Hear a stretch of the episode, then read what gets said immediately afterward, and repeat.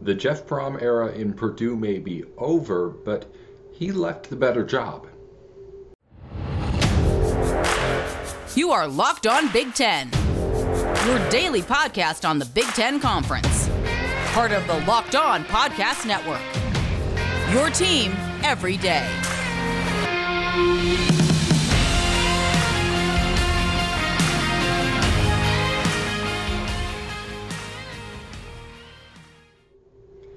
Hey, welcome into Locked On Big Ten. I'm your host, Nate Dickinson. Coming up on today's show, Jeff Brohm, done at Purdue. What does it mean, his legacy that he leaves, and also what kind of a job does he leave behind? Who are some of the top candidates to replace Brohm as the leader of the Boilermakers?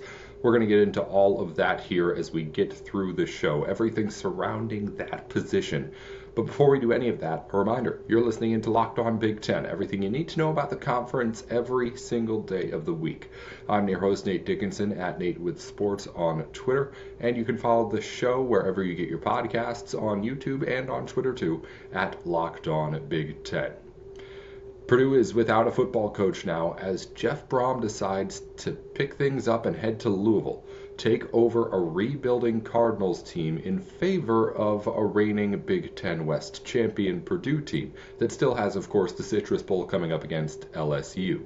If you want to, by the way, hear my thoughts on at least a little bit of a first preview of that matchup between the Boilermakers and the Tigers, I hopped on with Locked On LSU and Caroline Fenton to talk a little bit about it over on her show. So you can check over on the Locked On LSU feed to get our first little preview of that matchup. Uh, before we get into, of course, any of the bowl games, though, let's talk about Purdue's head coaching job. Jeff Brohm's out, headed to Louisville. If you're wondering why does this happen now, uh, Jeff Brohm is a Louisville alum. He played quarterback there. If you're a sports fan that goes back far enough, I'm not old enough to remember Jeff Brohm playing football, but if you are old enough to know Jeff Brohm playing football, he played at Louisville. It's his alma mater.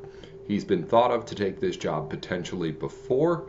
So now he ends up taking it and leaves this Purdue job open for whoever wants it. Uh, an interesting predicament that Purdue's going to be in here, having to transition into a new head coaching re- regime when it was just starting to see some of the success, but that's kind of the way things go in college football. As for Brohm, he finishes 36 and 34 as the head coach of the Boilermakers. Uh, built this team into one that was good in the last two seasons, respectable. And even when this team wasn't all that good, it was respectable when Brohm was there. Right off the bat, he got this team to bowl games. In 2018, the second year, he got the big win over Ohio State. So obviously, that jump started the growth at Purdue. But over the last two seasons, especially, he's had this team as someone that week in and week out was at least ready to play on offense. And Aidan O'Connell has turned into quite a nice little Big Ten quarterback in that time as well. So, a good job done by Jeff Brohm. He leaves to go over again to his alma mater. But I think one of the most important things to note here is that just because Jeff Brohm leaves Purdue to go to Louisville, that does not mean that Louisville is the better job here. Louisville's where Jeff Brohm played football, but this is not a case where he's upgrading. Louisville is obviously a rebuilding team. It's a team in the ACC, which is if you haven't noticed, not represented in this year's college football playoff. There's no Clemson in there, and nobody else has really been in that conversation except for like the Florida States way back when. But as far as what he's going into, I would not say that Louisville's a better position. I'd say it's much, much worse. And I think that's the biggest thing you need to know if you're just a Big Ten fan looking into this. This was a move of passion for Jeff Brohm. This was not a strategic upstep for him. So while Purdue fans may be upset about it, you can't blame him for making the move. And it's just a situation where you had a guy who was really given the one opportunity that you might think he would give up the better job for going to play or coach at the school where he played. So, again, can't blame Brohm for going. But if you're a Purdue fan, I can understand why you're a little salty that it has to play out this way, given that Purdue's a better job. Purdue's built itself into the better job when that was not always the case, for certain, when you compare Louisville and Purdue on the football field. Purdue's the better job now, and they still lost their head coach out to a team in Louisville that is passed up, if you ask me, in the last couple of years. But anywho, Jeff Brohm's out. Who is going to be in for Purdue? That's the next big, big question because, again, this team leaves behind quite an interesting job for somebody to take. I want to talk about that here on Locked On Big Ten as we continue along with the show. But before we do that, a reminder that Bet Online is the place to go for any of your online sports gambling needs. We talked about at the beginning of the week the odds for the national semifinal games and potential national championship matchups. Yes, they already have odds for if Ohio State will play Michigan in the national championship in January. That's the kind of stuff you're going to get over at Bet Online. Not only just the normal lines and games that you can pick from, but something a little bit extra, as always from Bet Online, and something that you're going to pique your interest with too, with how creative they can get with how many different props and lines they put out there, and also, of course, with the best mathematical odds to help you make money out there too. So head on over to Bet Online and see what I'm talking about right now. It's where you can get all of your bets in, get all the knowledge that you need to get those bets in, and make sure that whatever it is you want to bet on is available to bet on too. If you hear a line here on the show, like earlier in the week, you heard it courtesy of Bet Online. So if you want to bet alongside us or bet against us to fade us, you can head on over to Bet Online and get that done. It's Bet Online where the game starts. All right, let's talk about potential hires for Purdue because I think this job is a very, very interesting one, and I'll break that down a little bit as we go through the potential names here. Uh, these are not just names that have popped into my head. I'm not very good at that kind of stuff. So what I do is I've gone through and just taken some of the first reaction articles to this move and really listed some of the names that I've been seeing get popped around and shown a couple of different times. Uh, everything that I'm listing here, all these names that I'm putting out there, are names that I've seen in some sort of coaching candidates blog post or article from anywhere around the internet that at least I trust. And I've seen it at least a couple of times here when talking about this job. Let's start with an interesting candidate, Dino Babers from Syracuse. Uh, Purdue fans know Syracuse well. Handed, Syracuse, or handed Purdue a loss early in the season in the Carrier Dome that was an exciting, thrilling game all the way throughout. Kept Syracuse undefeated at the time and again handed Purdue an early loss. But Dino Babers has himself in a, a bit of a situation here where I think he may be ready to go if you are someone who's followed the Orange, then you know that this is not the first good team that Dino Babers has put together at Syracuse. In 2018, that team went to the Camping World Bowl, ended up beating West Virginia, getting itself to 10 wins. A great season by any standards for Syracuse football since it's joined the ACC. But then after that, the Orange kind of fell off for a little bit. Had a few years where things were less than okay if you're trying to build a football program up from and have sustained success. And now in the last couple of years, or really just this year, because last year Syracuse was no good either. But this year, after being projected to end up at the bottom of the ACC, Syracuse starts out 6 0, almost beats Clemson on the road in Death Valley and then ends up falling off a little bit and falling off the wagon some at the end of the season. But Syracuse is going to a bowl game too. They'll play Minnesota in the Pinstripe Bowl. And Dino Babers has himself an opportunity, if you ask me, to really take a look at all of the options out there. And if a head coaching job like, say, Purdue pops up, I'm not sure that Dino doesn't jump on it. He's made a good team at Syracuse once before. He's tried to build that into sustained success in Central New York. It didn't work to a level where he was on the hot seat very much so last season and going into this year even. He needed to have a good season, and he did. He exceeded expectations. But I don't know how much he believes in the ability for the roster that he has to keep that going again. And I don't know how much he wants to go in and have another situation where he's potentially fighting and coaching for his job again. So, well, he obviously doesn't get any more benefit of the doubt by taking a different job, I suppose. If you're looking to be opportunistic, and I'm Dino Babers, I'm sitting here thinking, hey, I chose to stay at Syracuse once before after building a good team up, and I couldn't really, really find a way to keep it going year after year. I got another team to get to a decent level, got them ranked, got them into the national conversation, and then we already started to see it kind of fall apart at the end of the season. Is he willing to stick it out with Syracuse again and see what happens here? Or do you take the opportunity to jump into the conference that's growing and becoming one of what will be a super conference in college sports? It's an interesting predicament for a guy like Dino Babers if the opportunity comes across his desk, because you could argue that you stick with what works, but Babers has evidence to suggest that what's worked once, and he seemingly may have gotten a little bit lucky to make work again. He has evidence to suggest that it may not be able to sustain, and I don't know how much longer of a leash he got just because of the strong start this season, given how it ended. I mean, this team overachieved. There's no doubt about that, and he did a good coaching job. But there are definitely other things that people questioned about his play calling in the games when he was losing games too, and even when Syracuse was winning at times as well. But overall, I think that this may be just an opportunity that Dino Babers, if it's given to him, he sees and takes just because he knows that this may be the last chance that these opportunities come up. These chances to get a fresh slate and build a program from scratch. I don't know if that happens. I don't know if that's obviously what he's thinking. I don't know. I can't read the guy's mind, but if I was someone who was dealing with the situation Dino Babers has, that would be something I'd be considering. Jumping ship and starting anew while the opportunity is there. Because it was once there before. And this time last year, he was not getting the same kind of chances. Another name I've seen thrown around that I don't think makes a ton of sense is Pat Narduzzi. Now, he makes sense based on his history. He's been all over the Midwest. He's coached in the Big Ten, was a defensive coordinator under Mark Dantonio at Michigan State. So there's plenty of experience around there.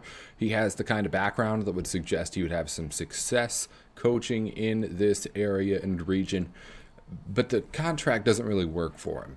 Uh, Pitt just won the ACC with Kenny Pickett last season. He got a big contract extension after that. It would be all the way through 2030 that his contract runs through. Purdue would have to spend a whole lot of money to bring in Pat Narduzzi. And for a guy who would be an established college football name for sure, I don't know if he's that kind of a big marquee name that Purdue would spend that kind of money on. I'm not sure if Purdue's trying to spend all that much money as like a Nebraska is when it hires Matt Rhule. Uh, Purdue's going to try and get the best that it can out here, but I'll talk to you more in a minute about where exactly that ceiling is. But for Pat Narduzzi, a guy who maybe makes sense as far as the actual resume, but with the situation he's in right now with Pitt, doesn't really seem to logistically work that he would come to Purdue. Another name from in house, the co defensive coordinator Mark Hagen, coaches the defensive line as well, too he's been the top guy that I've seen come out here as far as people already within the Purdue program. Uh, Brian Brohm is going to be the interim head coach for this team when it plays in the Citrus Bowl. But of course, you imagine there's a possibility that after that he's going to be joining his brother Jeff Brohm in Louisville. So if someone were to get this job for a full time basis out of this staff, Mark Hagen seems to be the guy who could be the front runner. And he does have plenty of experience, if it's not experience head coaching throughout the country and in the Big Ten. Uh, this is a guy who has had two different stints at Purdue, went there, left, went there again, has been there as, again, co defensive coordinator for a little while now. He is from Indiana, 20 years of coaching experience in the Big Ten. So this is someone who's been around the block. If you're talking about guys who have that experience and have produced trying to give someone a first head coaching shot, then I like this guy's chances. I'm not sure if that's exactly what the Boilermakers are trying to do right now. Partly because of, well, a guy like this last name, who I would normally not put in range where Purdue could get him. But things are starting to change in college football in a way where this may be an attainable name for the Boilermakers. That's Chris Klieman of Kansas State. Now, a couple of years ago, this is something that I don't think Purdue has any shot at. A coach who at Kansas State just won the Big 12, upset TCU, didn't keep them out of the college football playoff, but upset TCU and keeps them from getting that conference championship, and has had now really good sustained success over there with the Wildcats. Uh, he has a better team with Kansas State right now, arguably a better program than Purdue is. And if you're looking at it from just all of those points, there's no reason for him to leave a Kansas State to take a job at Purdue. But this is where we have to think about what exactly is changing in college football and the growth of the Big Ten and how that changes things. Purdue is not, at least a couple of years ago, a top college football job. Jeff Brohm is doing his thing and doing it well. And Jeff Brohm, as we now know, is able to leverage that into the job that he wants later on, which is something to say. But Purdue is not a marquee name out there in college football. But with the Big Ten getting bigger, and there being still only so many spots in the Big Ten for head coaching positions. Remember, the Big Ten might get to 16, 20 teams, but that's still only 20 people in the country who can hold Big Ten head coaching jobs. If you're in the Big 12 right now, a conference that's looking at potentially just accepting being a lower tier, I think everybody in the country who's not in the Big Ten or the SEC has to, at least for a little moment, think about the possibility of jumping ship and going to a Big Ten or SEC school. I mean, this is a Purdue school that isn't just some bottom of the barrel team in the Big Ten anymore, of course, too. It won the Big Ten West, it made it to a Big Ten title game. And this school, I believe, is ready to bring sustained football success to West Lafayette if it wants to do that, I believe now is the time. We've talked about this before. We've got a few years here where the SEC hasn't made its media deal yet, and the Big Ten's going to start getting this money from the deal it has, where the conference is going to have a clear advantage that it can flex over everybody else when it comes to hiring, when it comes to recruiting, when it comes to facilities, when it comes to everything. And this is the kind of job that we're talking about as really a litmus test of just how far that goes. Can it be that a school like Purdue is able to pull a guy like Chris Klieman from Kansas State, fresh off a Big 12 championship, when Purdue, despite it making the Big 10 championship game, let's face it, is a four loss team? I don't know. But this is something that I think is one of the first tests we'll see of okay, just how big can this get? How much better can Purdue do? now that it has the Big Ten's money behind it in this new media rights deal and everything that's going along with the way that college sports are changing. NIL is a benefit to Big Ten schools. There is money in the Midwest for schools to be able to have an advantage on. I don't know what happens, but I think this hiring is one of those things where if Purdue plays it right, they can really, really shock some people and bring guys in that you wouldn't normally be able to get. I mean, Wisconsin, you could argue already just done it. I don't think anyone was thinking that Luke Fickell was going to leave Cincinnati for the Badgers. But hey, Wisconsin is a great program in one of these two big conferences now. So let's see what happens. I think that Purdue can take advantage of that, can use it to bring in a guy that it wouldn't normally be able to get. And that is where the Big Ten has a chance right now to elevate itself and make sure everybody is able to eat here. If you want Ohio State and Michigan to thrive, they're going to, no matter what. Bringing in USC and UCLA, that's only going to help them that much more. If you want like the Rutgers and the Marylands and everybody else to prosper here, you've got to help them out and stuff like this. And these schools have to take advantage of opportunities like this, where Purdue has a chance to get a guy that a year ago, two years ago, you wouldn't even put in the conversation. That's the difference right now. And it's not going to be here forever. So the Boilers need to take advantage. I want to wrap things up by taking a look at the transfer portal here, as it's gotten a little bit crazy to start off the season. I'm actually going to go down through every Big Ten team and just give some of the numbers and key facts on what we've already lost and gained from Big Ten teams. Right now, it's a lot of lost. There's a lot of people in the transfer portal. A lot of people are making decisions still. So just about everybody has some players that are gone. But let's just go from top to bottom here. Uh, Michigan, the Wolverines, Big Ten champions, only have lost three players to the transfer portal so far. Of course, the big name being Cade McNamara. And they are getting offensive lineman Ladarius Henderson from Arizona State, already committed to the Wolverines too. Ohio State's losing four players, safeties. Bryson Shaw and Jalen Johnson are the highlighted of that group. Penn State's losing five already, losing three different offensive linemen. Maryland is losing 13 players. We'll get to more on that in a second. Michigan State's losing seven, another big number. Indiana's losing 12 of them, three quarterbacks in that group, including Connor Bazelak and Jack Tuttle. Rutgers is losing seven three wide receivers. Purdue's losing three. Illinois is losing two and bringing a linebacker back two, so not that bad for the Illini or Boilermakers. Minnesota's losing seven. Six of them are on the offensive side. Wisconsin's losing nine, of course, one of them being the quarterback, Graham Mertz. Nebraska's losing 13, another big number, and Northwestern's losing eight.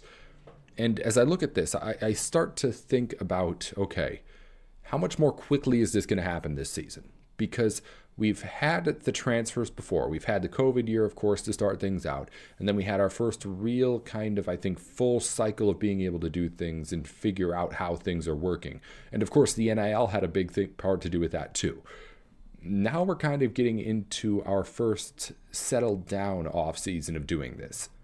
We got the new rules, we changed things, things went crazy for a little while now I think is the first off season where we're going to start to see okay, how is this actually going to look like year in and year out?